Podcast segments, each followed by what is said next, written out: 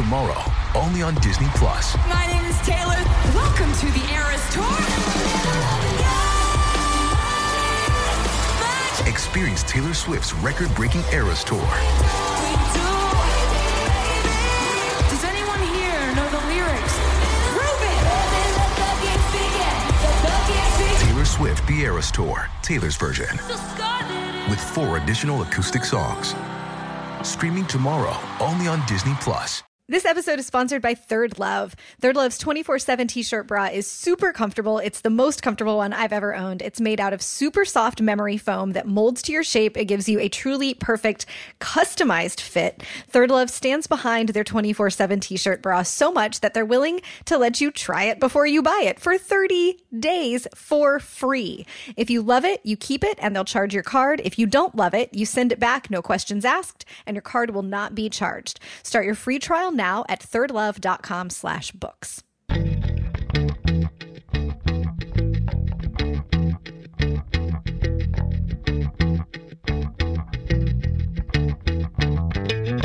You're listening to All the Books, a weekly show of recommendations and enthusiasm regarding the week's new book releases. This is episode 59, and today we are talking about our favorite books of 2016 so far. I'm Liberty Hardy, here with my fellow little redhead Rebecca Schinsky, and we're coming to you from BookRiot.com. Hey, hey. Hi, thanks for fixing my notes. I cannot believe that we're at the halftime show already. Oh, yeah, a few weeks ago when you were like, hey, we have to do the halftime show, I'm like, you're obviously drunk. and then I was like, oh my goodness, it's June. Well, I mean, the two are not mutually exclusive. I was just like, what? Yeah. It, it this year, I mean, this is the most cliche thing, but the older I get, the faster the years go by, and I just really cannot believe that like it's basically summer. It is. It feels like summer in Richmond, even though it's technically not summer yet. Uh, while we're recording this, I guess when the show goes out on the twenty first of June, it will be the first day of summer. Um, and the, it's just the year is flying by. I had to go back and look at my spreadsheet of books that I've read this year to remember some of the ones that I really loved. And so I can't imagine what your list of uh, initial contenders looked like. Narrowing it down was not easy. It a lot of them I was like, wait, these came out this year because I read them last year, so I Yeah. was so confused. like, what's going on?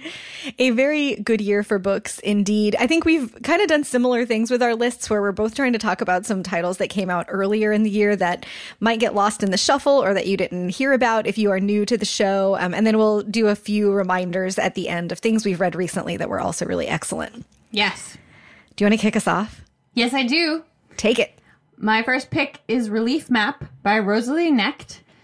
Uh, it's a Tin House book. I have not met a Tin House book that I did not love. Like they've got the most amazing titles going on. Um, they did Before the Feast, which I talked about last week, and I just absolutely loved this book. It's also a really it would be a really great like YA crossover book if you're looking for something like that to read with your kids this summer. Um, it's it takes place in the middle of the summer. It's a ridiculously hot, stifling, terrible, awful summer in this small town called Lomath, Pennsylvania. And Livy Marco, who is a 16 year old, uh, she is babysitting. It's ridiculously hot in the house when suddenly the power goes out. Like that's just what you want. Like when the AC is working as hard as it can, and it's so hot. The power goes out. But it turns out that not only is the power out, but also the roads and bridges into the town have been blocked off. The police and FBI are there, and it turns out that they are looking for a fugitive from the Republic of Georgia. They think he's in their town, and they've told the citizens in Lomath that they can't leave or go anywhere until they find him. Nobody knows like what's going on, like why he's there. Nobody's seen him. Um, so she's stuck in the town with everyone else. They're bored, and as time goes by, it turns into like one day and two days. Um, the book is also seen from the perspective of this fugitive who is indeed hiding in this town, um, and what happened to him and how he ended up there. Uh, Livy is really bored. She's hanging out with her best friend uh, Nelson. They get involved in some trouble because that's what you do when you have nothing to do is you know get into trouble usually. And her parents are these old hippies. They're very anti-establishment. They're not really into the cops being there. But it turns out that they might have some secrets of their own. And as more time goes by and the heat keeps getting hotter, the strain really begins to show uh, on the town, and some violence takes place. It's a really extra, ex, I can't talk. A really excellent look at contemporary paranoia and um, you know these situations that people get in and you know when rumors fly and people start to worry. Um, i talked about glaciers before by alexis margaret smith. There is no book like glaciers but it, this is very close. And also dryland by sarah jaffe. Those are both also two tin house books i think so they they seem to have a theme going with their. but, if you're looking for something similar if you've already read this it's just so so wonderful um, her writing is beautiful and again it is called relief map by rosalie knecht Awesome. Uh, my first pick is the first book that I loved in 2016. It's called Your Heart is a Muscle, the Size of a Fist by Sunil Yapa. Uh, this novel is set all on one day. It is uh, January. Sorry, not January. It's November. I remember that it's cold in the story. I had to Google which month. Uh, it's November of 1999 in Seattle during the WTO protests that really did take place. 50,000 people um, set out to do an anti globalization protest. And there were all kinds of people there anarchists, environmentalists, teamsters, like hippies, college students, you name it. Sort of every sl- like slice of Seattle was represented at this protest. Um, and Sunil Yapa does this in the book. We open with a young man who has run away from home and has returned to Seattle at the same time of the protest because he's hoping to uh, sell some drugs and make some money so he can leave town again. Uh, so we see him running through town. We see the police chief and we see five other characters that we spend time with them and the group of people that they are at the protest with. Um, and since I mentioned the police chief, you get the sense, I hope, that we're not just with the people who are sympathetic to the protest. We get to see uh, one of the ambassadors who is in town uh, to, you know, do negotiations uh, as part of the WTO. Um, we see the police officers that are there, uh, hopefully to keep the peace during the protest, but um, some of them have you know, not so great intentions. And as a protest with 50,000 people can, uh, sections of this descend into chaos. The book moves between seven different uh, protagonists as Yapa sort of paints this like paints a tapestry, which is not how tapestries are made, uh, weaves a tapestry of uh, how, sort of allowing you through those seven characters to imagine what the whole day felt like. Uh, the seven different characters are so different, and the groups of people that they're with are so fully drawn that you can then imagine what other kinds of people were there, who else was on the ground uh, at this protest. It's smart, it's fascinating. He gets into um, issues of race, trigger warning if police brutality is uh, something that you're really sensitive to. There is some of that right on the page here. Uh, it's not an easy read by that stretch. Really gorgeous language and just a, kind of an all out, no holds barred debut novel um, from a great new voice. I really, really enjoyed it. Your Heart is a Muscle, the Size of a Fist by Sunil Yapa. I cannot wait to see what he's going to write next. It's a great book, and it's also a fantastic song by Ramshackle Glory. Oh, it came out several years ago. Yeah, it's called "Your Heart Is the Muscle the Size of Your Fist," and it's Uh, awesome. I did not know that. I wondered what the um, what the title was from. I don't. I mean, It could. They both could be from something else. I have no idea. I just am familiar with the song, and so I was like, "Yes, Yeah. it's No, a that's great. a- it's a great sentence. You know, That's a so, good guess. Um, I so bet you're right. I am going to tell you about our next sponsor. Please do. Are you ready? Yes. Our next sponsor is the book We Were Never Here by Jennifer Gilmore. So excited. I love Jennifer Gilmore. She's the author of three adult novels, including The Mothers, which I absolutely loved, and I believe is being made into a movie with Rachel Weisz. Weisz? Oh, is it really? Weisz? How do you say her name? It's Weisz. Mhm. Yeah. And um, this is her first young adult novel uh, based on her own experiences with ulcerative colitis. Um, it's one, the synopsis of the book, I'm going to read it to you, is one minute Lizzie is living a normal life. The next, she's in a hospital with an illness she's never heard of. Izzy has never, Lizzie has never been so scared until a beautiful boy and his therapy dog come into her room one day. Lizzie has never connected with anyone the way she does with Connor, but the more time she spends with him both in and out of the hospital, the more she realizes that he has issues of his own. While being with him has the power to make Lizzie forget about her illness, being with her might tear Connor apart. And it says it's a poignant and heartbreaking story about how your entire life can change in an instant. And I'm just really excited for this. I, I'm I have a copy. I'm looking forward to reading it. And like I said, Jennifer is amazing, an amazing writer. So we thank her, and we were never here for sponsoring the show.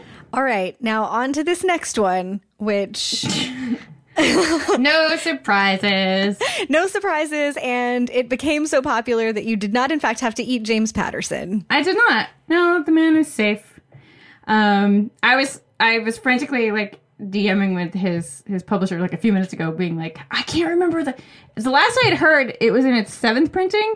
Oh, Um, of- and oh, we yeah, are we yeah. were talking about Queen of the Night by Alexander Chee. Um, it I think, but that was like several weeks ago, so it could have have been more by now. Lord knows how many more they've printed since then. Yeah. But I was like, do I talk about this book? I've already talked about it 500 times, but I just love it so much. Yes, I'm going to talk about this book. Yeah, it would not be a again. halftime show without this book. Yes. And also, it's, I was just talking to Jen before the show, and, and she was like, Queen of the Night. She's like, wait, that came out this year? I was like, I know, right? Because I've been talking about it so much. When when you made the countdown clock for it, wasn't it like 300 days away from publication? I was just over a year. Yeah. Okay. So I was I was pretty excited. Uh, so now let me tell you about it in case you've not heard of this book or you want to hear about it again. It is Queen of the Night by Alexander Chee. Uh, it came out I think like February second. Um, it is about opera singer Lilliet Berne. She is the jewel of the Paris Opera. Uh, she's a legendary soprano, and she goes to this party one night, which is a great party, fancy ball. She meets a composer who starts talking to her and telling him about this opera that he's writing based on a novel or a, a story that he heard about a woman. Um, and as he's telling her this this story, she realizes that he's telling her story, like her life story, all her secrets. Someone has spilled them to this writer, and she knows there's only four people in her life that knew all her secrets. And so one of these four people has has told you know what's going on and where she's from. And so she sort of recalls her past as she goes in search of the person who's who spilled the beans. It, which is like a horrible sentence to say about such a gorgeous book. That was really dumb. Um, so she recalls her past, like as an orphan. She came over from America. Um, she left uh, America for Europe. She traveled with a circus. She became a hippodrome rider. She was also a courtesan. She was made to an empress, and eventually she became an opera singer. Um, she meets there are like real life historical figures in the opera world and and composers who who play roles in this book. Um, it's just his writing is amazing. It's so enchanting and just lush and it just moves like music while you're reading it. It's just absolutely gorgeous. I was completely mesmerized the entire time I read this book. Um, and it's it's a mystery in that you know you're trying to find out who it was, but it's not like a mystery. It's just so beautiful and amazing, and her story is incredible. So it's so much fun to, to go along as she discovers you know who gave away her secret. Um, I'm gonna start babbling about it now. I loved it so much. I know too. It's one of the I think it's a rare novel that you can just completely lose yourself in. Uh, and I just wanted to sink into the world of the Queen of the Night and live in it forever. Yeah, it just absolutely smolders. It's just fantastic. So again, that is Queen of the Night by Alexander Chee. Go read it, please. Uh, my next pick is the first short story collection that I really loved this year. It's called The Unfinished World and Other Stories by Amber Sparks. This was a paperback original from Liveright, which is a W.W. Norton imprint. I love Liveright very much. Uh, they do excellent work, and this is just one great example. Uh, if you like Karen Russell, if you have finally listened to me about my favorite short story collection ever by Laura Vandenberg, What the World Will Look Like When All the Water Leaves Us, uh, if you like Kelly Link, if you like, you know, slightly weird, haunting uh, short stories that m- make you feel both grounded in the real world and also like your head is in the clouds uh, magically at the same time, you definitely need to read The Unfinished World. Uh, it's been a while since I read it. I think I read it, you know, a month or two before its January release, and I'm hazy on the specifics. So all I have is that feeling left of like, oh, I just loved this story. Um, there are sculptors and librarians. I'm pretty sure that one of them is about a woman who's a janitor on a spaceship. Uh, it's like it's mythical, but then it's also very you know present and believable and contemporary. Uh, it's it just does all the things that i want a short story collection to do. She examines you know real issues and humanity through the lens of magic and strange stuff. And i man i just really really loved it. Uh, again, it's called The Unfinished World and Other Stories by Amber Sparks. Another awesome debut um, from a voice that I cannot wait to see. Uh, actually, no, she it's not a debut. She's just new to me. Yeah, she's new to Uh, you. I'm a jerk. She had a previous a jerk. collection called May We Shed These Human Bodies.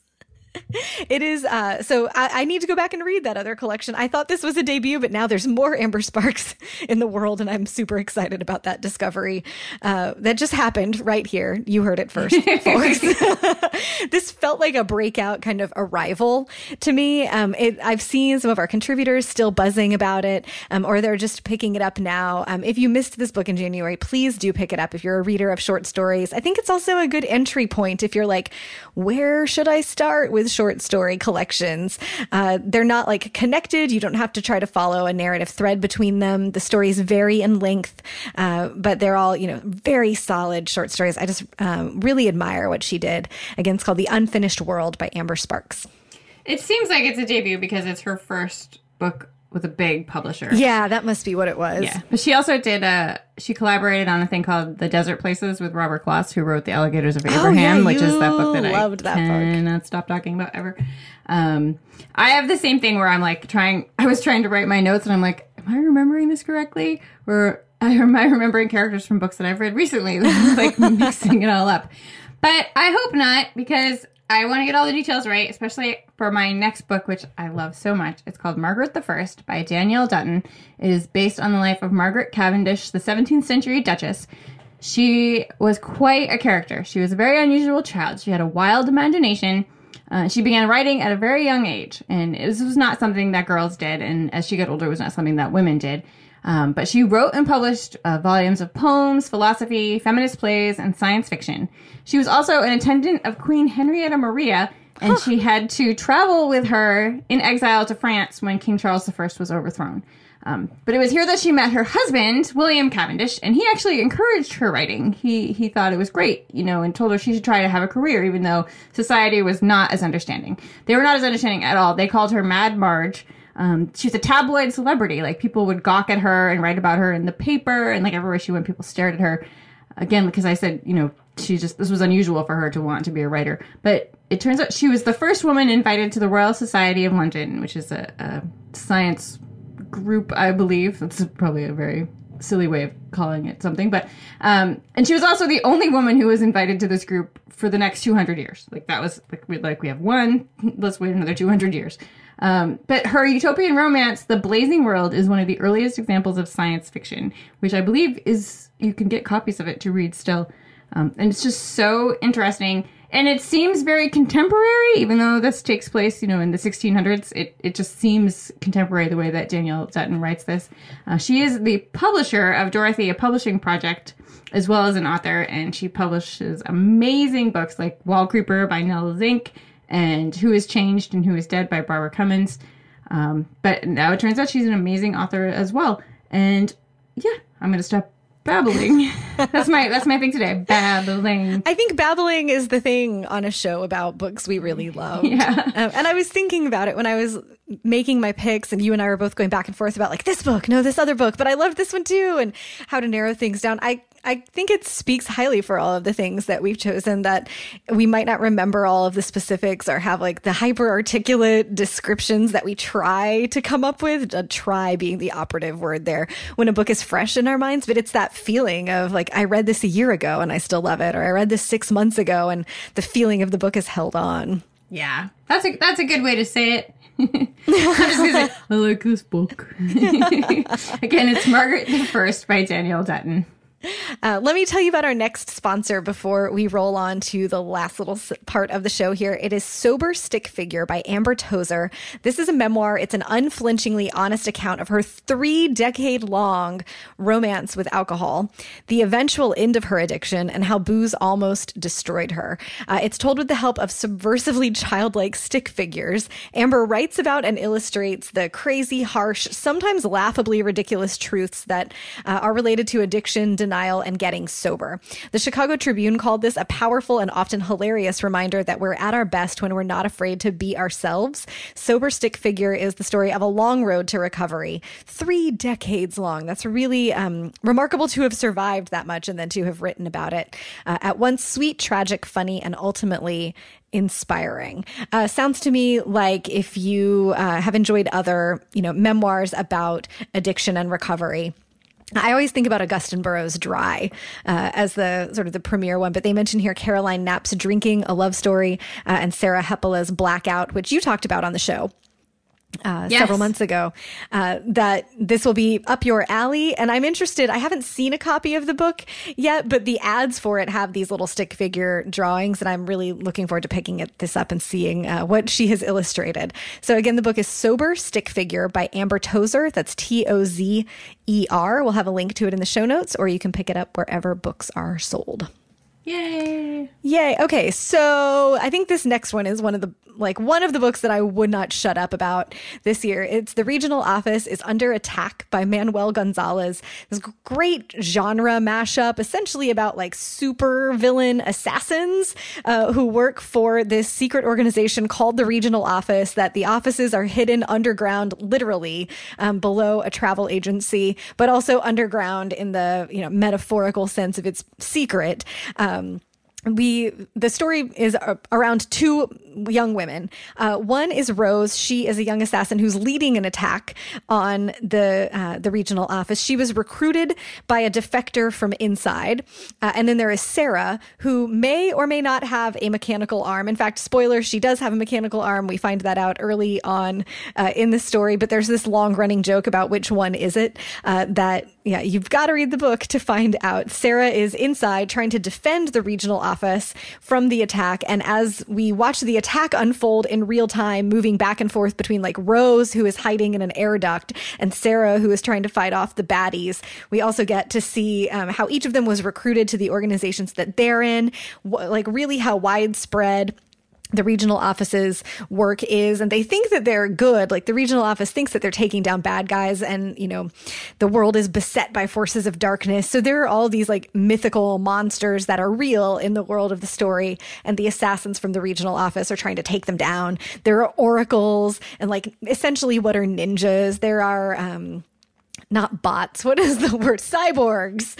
Uh, and just it's just crazy. The book is totally bonkers in the best possible way. Um, manuel gonzales just mashes up genre in a really fun way. So there's there's ma- so there's like fantasy magical elements and then there's this thriller like attack unfolding in real time element but then there's family drama that happens in the background. It's just wonderful. His brain is a great place. If you like nick harkaway if you liked the gone away world or my favorite uh, angel maker you definitely don't want to miss the regional office is under attack um, and manuel gonzales if you've read this book and you liked it this year go back to his short story collection the miniature wife uh, one of my favorite collections ever uh, so I'm just plugging extra books left and right. Uh, Oh, but yeah. again, the regional office is under attack, and there's an exclamation mark at the end of the title, which I just think is excellent.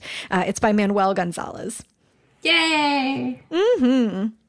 My last pick is called Sweetgirl by Travis Mulhauser. That's Sweetgirl, all one word, like uh, Sweetbitter, which was another book that came out this year. Apparently, spaces between words are so 2015. Who needs them? Who needs them? And I started off my picks with a book about a 16 year old girl in the hot, hot heat of summer, and now I'm finishing up with a 16 year old girl in a freezing cold blizzard.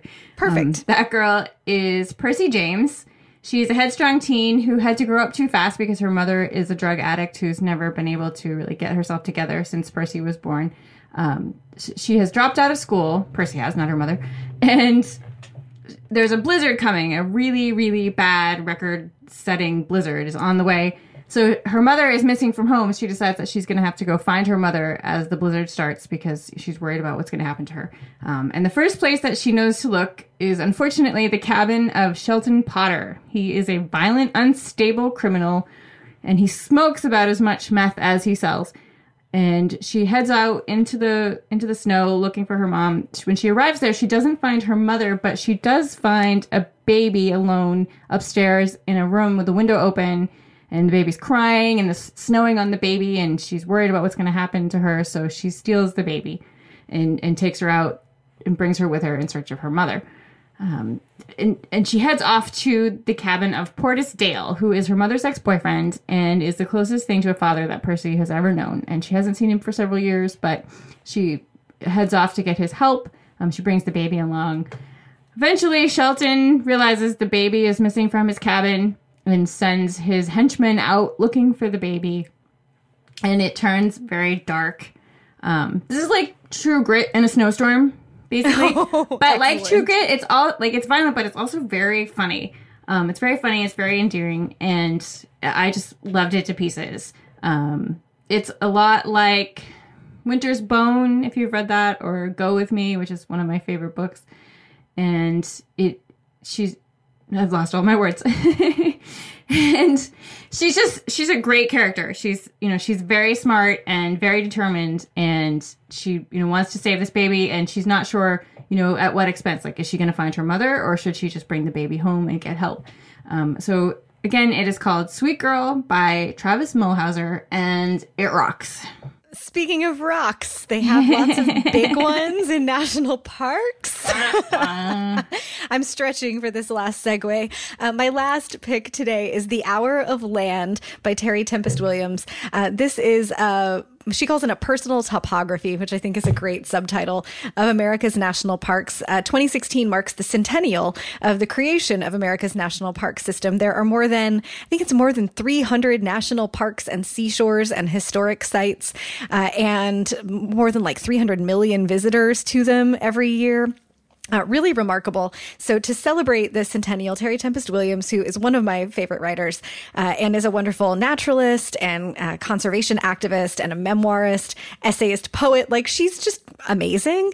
Um, she set out to write about 13 of the national parks. She visits them and uh, dives into their history. She talks to people who work in the parks. She talks to people whose families have been, were connected way back to the creation of the park system. And um, she looks, but you know, she's Terry Tempest Williams, so she's not just like, here is a list of facts about parks. And thank goodness this is not that book. Like, I'm sure that that book would have been great to read too. Uh, but this is so filled with uh, her personal stories about in the parks. She's from Utah and she grew up uh, in Grand Tetons National Park, essentially, and in Arches. And she writes about uh, being with her family there. She writes about visiting Gettysburg uh, in every season of the year last year as she was researching the book and really thinking about uh, what war means and what the experience that the soldiers would have had in Gettysburg is and uh, what's changed and more importantly, what hasn't changed in our country since we had Gettysburg and set that place aside uh, to remember the Civil War and the Emancipation Proclamation. And the book really is a meditation on why we have national parks, uh, why a country would set aside big beautiful, awe inspiring, wondrous places, and what it could do for us as a society to visit them more or to be more mindful about the time that we spend in them and to engage with nature in a more active and intentional way. Um, I uh, talked about it, I think, just a couple of weeks ago when it came out, but it's worth mentioning again. It's just a really beautiful book. If you like, if you're like outdoorsy and you like spending your vacations hiking and looking at leaves or sitting on the beach and feeling, you know, very tiny next to the giantness of the ocean. I think this is a book that you will find something to value in. Um, it, it did make me want to visit every single one of the national parks, but more importantly, it really made me reflect on uh, what it is that we're looking for when we go, you know, out into the world and out into nature, and what it means that our country has set aside places that we can do that. Uh, so it's called "The Hour of Land: A Personal Topography of America's National Parks," and that's by Terry Tempest Williams. She rules. She does. I could just talk about that book for an hour. Yeah. Um, at some point, I probably will. I'm very excited because she teaches at Dartmouth, and Alexander Chee is going to be teaching there this year. so I'm just going to be So they moving think- in with you this fall. Yeah, it's. I don't actually know how far it is from me. A couple hours. uh-huh. Certainly not like preventative for stalking at all. No, we'll come visit. Yeah. We should have a party. I wonder if they know each other.